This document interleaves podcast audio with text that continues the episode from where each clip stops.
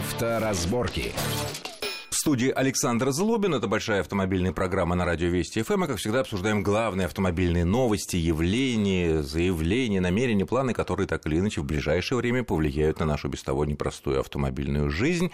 Ну и, наверное, главным, главным событием на минувшей неделе, которое вызвало бурю обсуждений, это попавший в прессу проект э, предложений ГИБДД относительно того, как резко навести порядок на дорогах, как резко снизить смертность, как э, уменьшить аварийность аварийность и так далее, и так далее. И многие пункты этого э, документа вызвали, вызвали в интернете среди автолюбителей бурные споры, ну, не только, естественно, в интернете.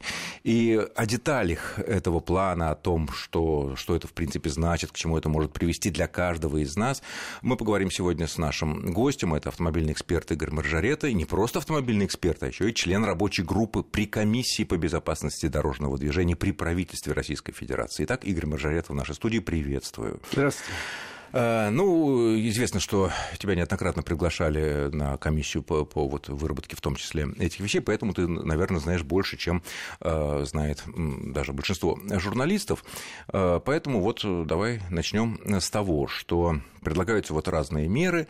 В частности, вот я хотел бы начать даже не с алкозамков, которые почему-то вот вызвали самый такой большой интерес, мы их коснемся еще, но и ГИБДД не исключают рассмотрение вопроса о введении жесткого запрета на пользование люби, любыми гаджетами за рулем, в том числе телефонами с hands-free, да, когда мы через наушничек или э, просто через систему вот эту разговариваем, телефона у нас в руке нет и так далее. При этом ссылаются на зарубежный опыт. Это действительно так, что даже hands-free любого рода за рубежом, ну, в каких-то цивилизованных автомобильных странах, которые прошли все эти проблемы гораздо раньше нас, э, так вот действительно запрещены и достаточно строго наказываются. Э, значит, начнем с того, что документ, который обсуждался на этой неделе у главы ГИБДД генерала Черникова, это не э, стратегия, это не концепция, это некоторые, некие наброски, э, которые станут проектом только через три месяца. То есть это даже не проект, это некий такой э, сборник э, интересных предложений, пожеланий и так далее. И я там свои предложения в свое время отправлял. И э, что можно было сделать, чтобы у нас на э, дорогах не гибли ежегодно вот почти, Очень много людей. Почти 20 тысяч человек. Поставлена достаточно амбициозная задача, мы обсуждали ее к 30 году добиться в России уровень смертности на дорогах ноль. Такую задачу перед собой поставили очень немногие страны, ну, например, Германия, э, Швеция, еще несколько европейских стран. И Россия оказалась, в общем, тут в хорошей компании. Не ну, цели у нас всегда были да, не сказать, знаю, хорошие. Получится ли достичь этой цифры, потому ну, что человеческий да. фактор отменить нельзя. Но стремиться к этому нужно. И вот этот сборник, скажем так, пока э, пожеланий. Ну, давай разберем Значит, вот эти такое, пожелания. Э, да. Что за идея с гаджетами? Сейчас в Европе активно ужесточают наказание за пользование во время движения мобильным телефоном и вообще любым гаджетом. Нет, если телефон у уха или если набираем эти текст, Нет. текст Нет. а просто разговариваем. Значит, э, hands-free не запрещено нигде. Разговаривать по hands-free не запрещено. И более Но... того, как поймать? Как э, поймать? Вот я сижу, ну, губами шевелю, может, и песенку пою, так сказать, поймать и, невозможно. невозможно. Но, э, в принципе, вот сейчас во многих европейских странах, например, во Франции, если у вас в руке будет телефон, и вас увидит полицейский. В руке. В во руке, время движения. Во время движения. 300 евро штрафа. Угу. Более того, если вы остановитесь на обочине и возьмете телефон, то же самое. Подожди, а если я остановился на обочине, у меня там какая-то беда, я вызываю там, знаю, скорую помощь. Там... Ну, это надо будет доказать.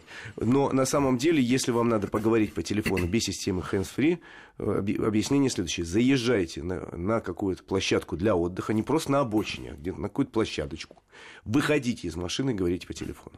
Ну, просто скал какой-то, выходите, а если дождь, а если ливень? Ну, дождь, ливень, это, опять же, можно доказать. Но, в принципе, требование такое. Если полицейский увидел человека за рулем, даже стоящего автомобиля, ну, с включенным двигателем, а, вот, да. держащего в руках телефон, даже держит, штрафы э, лютые, просто лютые. У, это... нас, у нас это может э, такое быть принятым? Я думаю, что у нас будет в ближайшее время усилено наказание за разговор по телефону, но у нас есть наказание на сегодняшний день. Другое дело, что оно не применяется, и все мы, давайте признаемся себе честно, все мы разговариваем время от времени. А почему не применяется-то? Э, дело в том, что э, камеры это наказание не фиксируют. Камеры нет. Это нарушение не фиксирует. их должен зафиксировать полицейский. А ему это не интересно, потому что это не лишенческая статья. Э, ему это не интересно, да и он редко стоит на улице. Он обычно выхватывает из толпы людей другими, более серьезными нарушениями.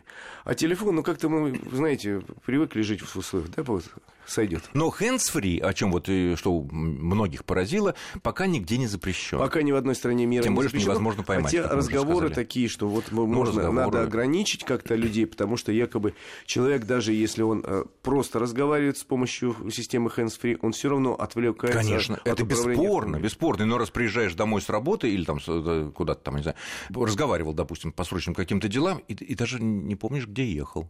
Вот не помнишь, где ехал. Бывает, ты на автомате бывает. проехал, ничего не нарушал, но, но не помнишь, каким из маршрутов привычных ты ехал. Потом, потом напрягшись, а, вот я ехал там и так далее. Хорошо, касательно гаджетов тогда, вот если еще говорить.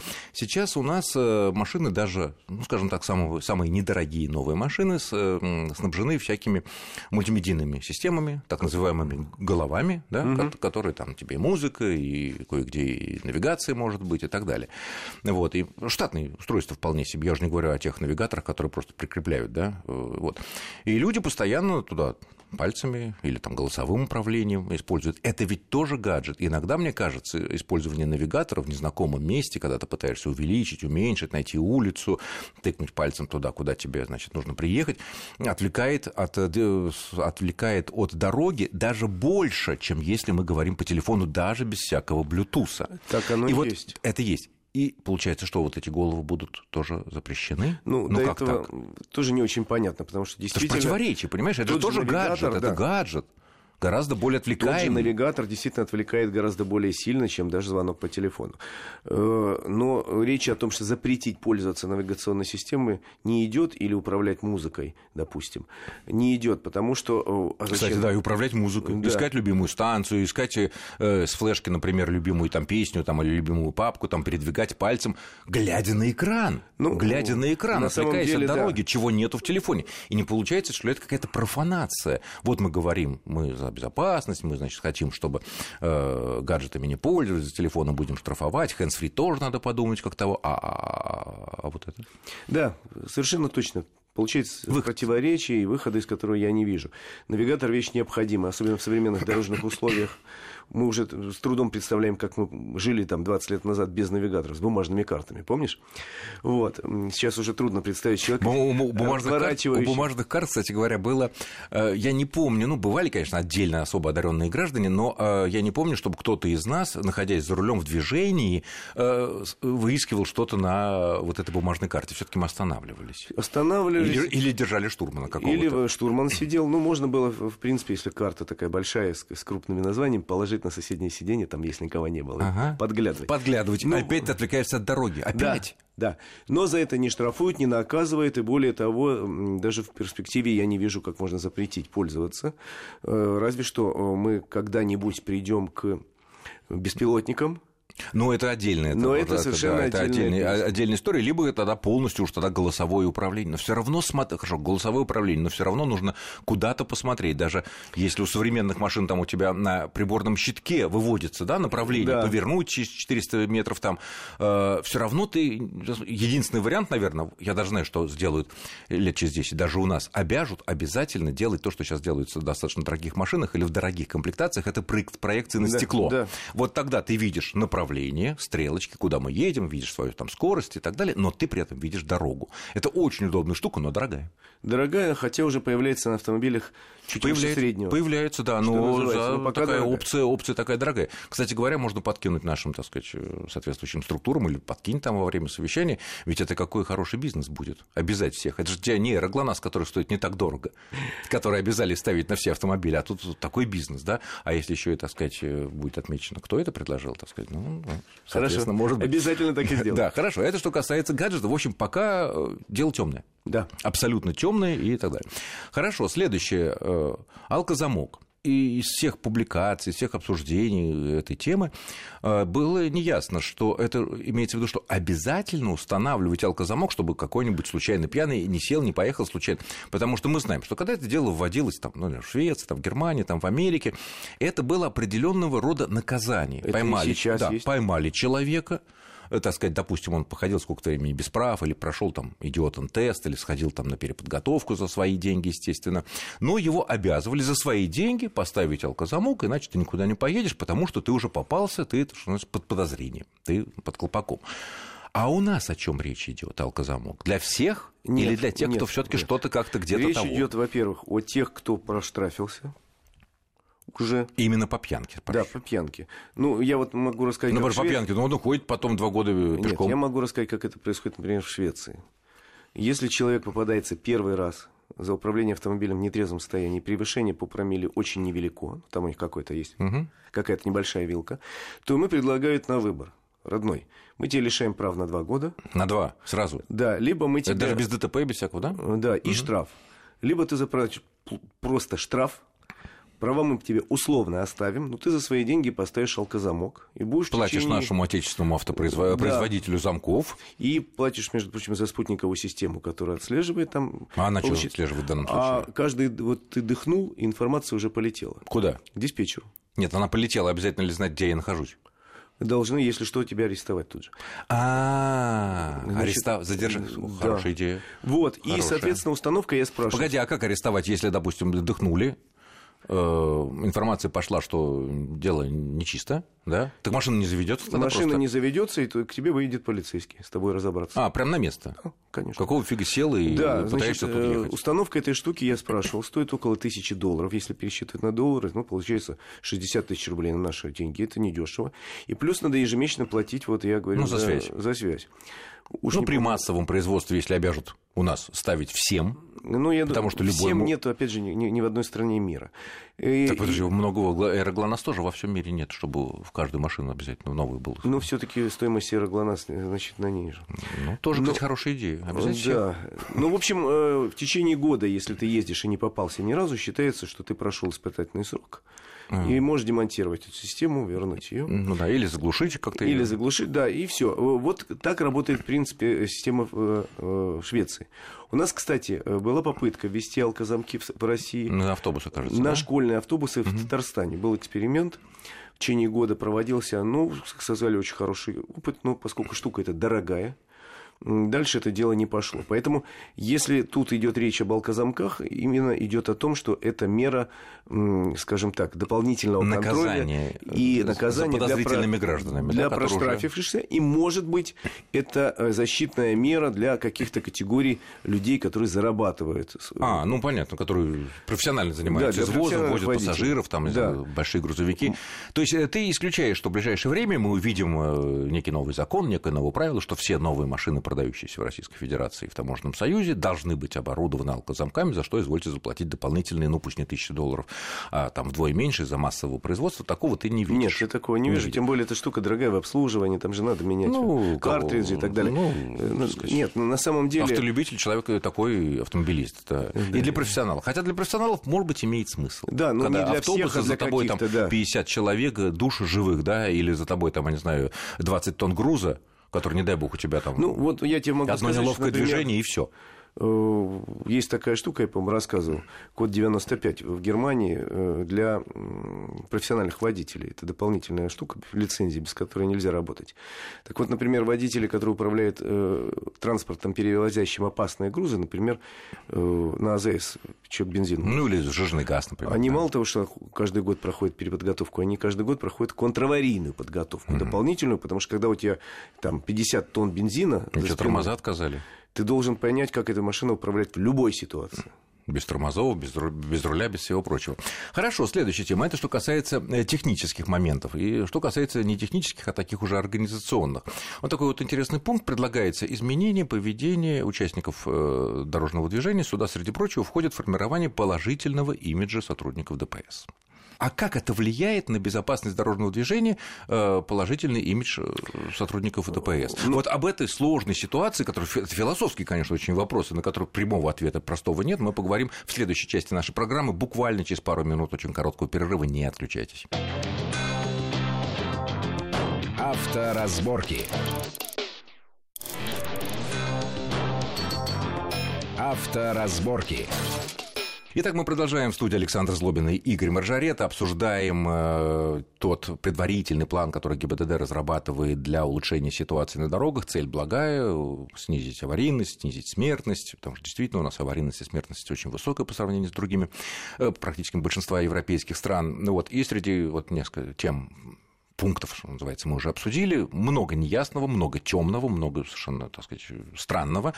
Вот. И вот среди пунктов такое, что для безопасности дорожного движения нужно сформировать положительный имидж сотрудника ДПС на дорогах. Как это влияет на э, безопасность? Вот напрямую я, честно говоря, не понимаю. Напрямую это, конечно, не влияет а как? на безопасность. Косвенно? Напрямую не влияет. Опосредованно, наверное, да. А как? Потому что, ну, собственно, понимаешь, вот некий образцово-показательный сотрудник ГИБДД, он всегда соблюдает правила дорожного движения. А вот который строг... картонный такой фанерный вырезанный стоит Он, в некоторых регионах. Ну, на самом деле, в некоторых регионах стоят и памятники гаишнику, в Белгороде, да. например, стоит Нет, ну, памятник. ну, есть подвиги, они совершают, действительно помогают. Да. И на самом деле за последние годы как-то много достаточно было сообщений, когда сотрудники ДПС действительно, реально, ну, там, может быть, спасали людей, но то, что реально помогали, помогали, и при этом не требовали там, никаких денег там, за это и все. Это говорит о том, что все-таки и их отношение к нам сильно изменилось. Они стали какие-то другие. Они стали действительно во многом другие, но, но не как все. это связано? Да, не все, но, но как все. это связано с безопасностью? Еще раз говорю, если сотрудник полиции вот такой образцовый э, положительный, мы э, не можем себе сказать, да, конечно, все нарушают, так и я могу нарушить. А-а-а. А в этом смысле, да. Или все равно, все, все равно те, которые злостные нарушители, все равно э, там денег заплатят и да. поедут да. наказанные. Вот он строгий, он принципиальный, он поможет в сложной ситуации он всегда будет э, на месте, там, где нужна его помощь, там, или... И не будете в засаде там, где не да. нужна его помощь. Решить что... проблему, тут пробка случилась, растащить, и он тут же появляется. Попал человек в ДТП, и тут же рядом появился сотрудник полиции, который поможет, там, я не знаю, вызовет скорую и так вот далее. Вот только вот в этом таком моменте, что да. вот тут может, так сказать, уменьшиться аварийность, или, не дай бог, когда на большой трассе какая-то авария, и страшно даже при всем, при соблюдении всех правил, и жилеты, там, я не знаю, и треугольники аварийные поставить, и аварийки, все равно может какая-нибудь машина сбить. А если уже мигалка стоит у тебя, то, конечно, вот таких повторных страшных э, ДТП меньше. То есть э, тут, наверное, такая психологическая, что если мы видим и относимся к ним, к ним понимаем их работу, сложную, тяжелую работу, нужную работу, что они делают ее как нужно, то и нам как-то подсознательно тоже как-то а мы что нарушать будем. Ну да, Вот такая вот логика Это может первое. Быть, да? Вторая, э, неотвратимость наказания – это самая правильная вещь. А. Что э, сколько Если... бы у нас денег в кармане не было, да. все равно купиться будет э, невозможно вообще. А попытка это будет приведет вообще к уголовке. Да. Вот, вот это тоже составная часть имиджа высокого гаишника, который в нашем представлении должен был абсолютно честен и неподкупен. Абсолютно. Для этого у них должна быть очень хорошая зарплата, чтобы ну, не было я думаю, что... Потому что у американских полицейских зарплата неплохая. Вот на это там денег не жалеют. Я тебе могу сказать, что и сейчас зарплата у сотрудников ГИБДД далеко не самая низкая. Вообще, в последние годы э, денежное содержание сотрудников силовых органов, полиции в частности, сильно увеличилось. Ну, все равно она пока еще отстает от средней, так сказать, э, средней по региону официальной зарплаты. Ну, почему же? Ну, в некоторых случаях даже выше. Но это вопрос же не только в зарплате, потому что бывают люди, у человека лежит в кармане 50 тысяч рублей, а он ворует 50 копеек. Помните такой классический ну... пример? Вот. Но на самом деле, на самом деле, это очень большая задача изменения имиджа сотрудника, потому что, увы, к сожалению, во многих регионах имидж ниже плинтуса, что называется. Э, хотя ситуация... И иногда отдельные, отдельные представители дают повод для этого. Абсолютно Это не то, что точно. надумано. Абсолютно Сколько точно. было историй. Этой темой надо заниматься, безусловно, заниматься пропагандой, заниматься воспитанием своих кадров, то есть это, первая, это задача, собственно, для самого ГИБДД. Нельзя, если, если мы видим, что они там все, там, условно говорят, ну, я утрирую, конечно, что все там грубые, там, я не знаю, нарушают сами правила, берут взятки, да? и нельзя э, настаивать, что а почему вы вот, нас не уважаете? Не знаю, я думаю, что нужно, опять же, на следующем заседании предложить такое дело, потому что человеческая жизнь, она ценнее дороже всего. Э, предложить вариант с тем сотрудникам ДПС, которые непосредственно заняты обеспечением безопасности дорожного движения, ну, не те, которые выдают там права, там, хотя тоже кому выдают или там регистрационные действия, это все таки не напрямую, очень сильно опосредованно.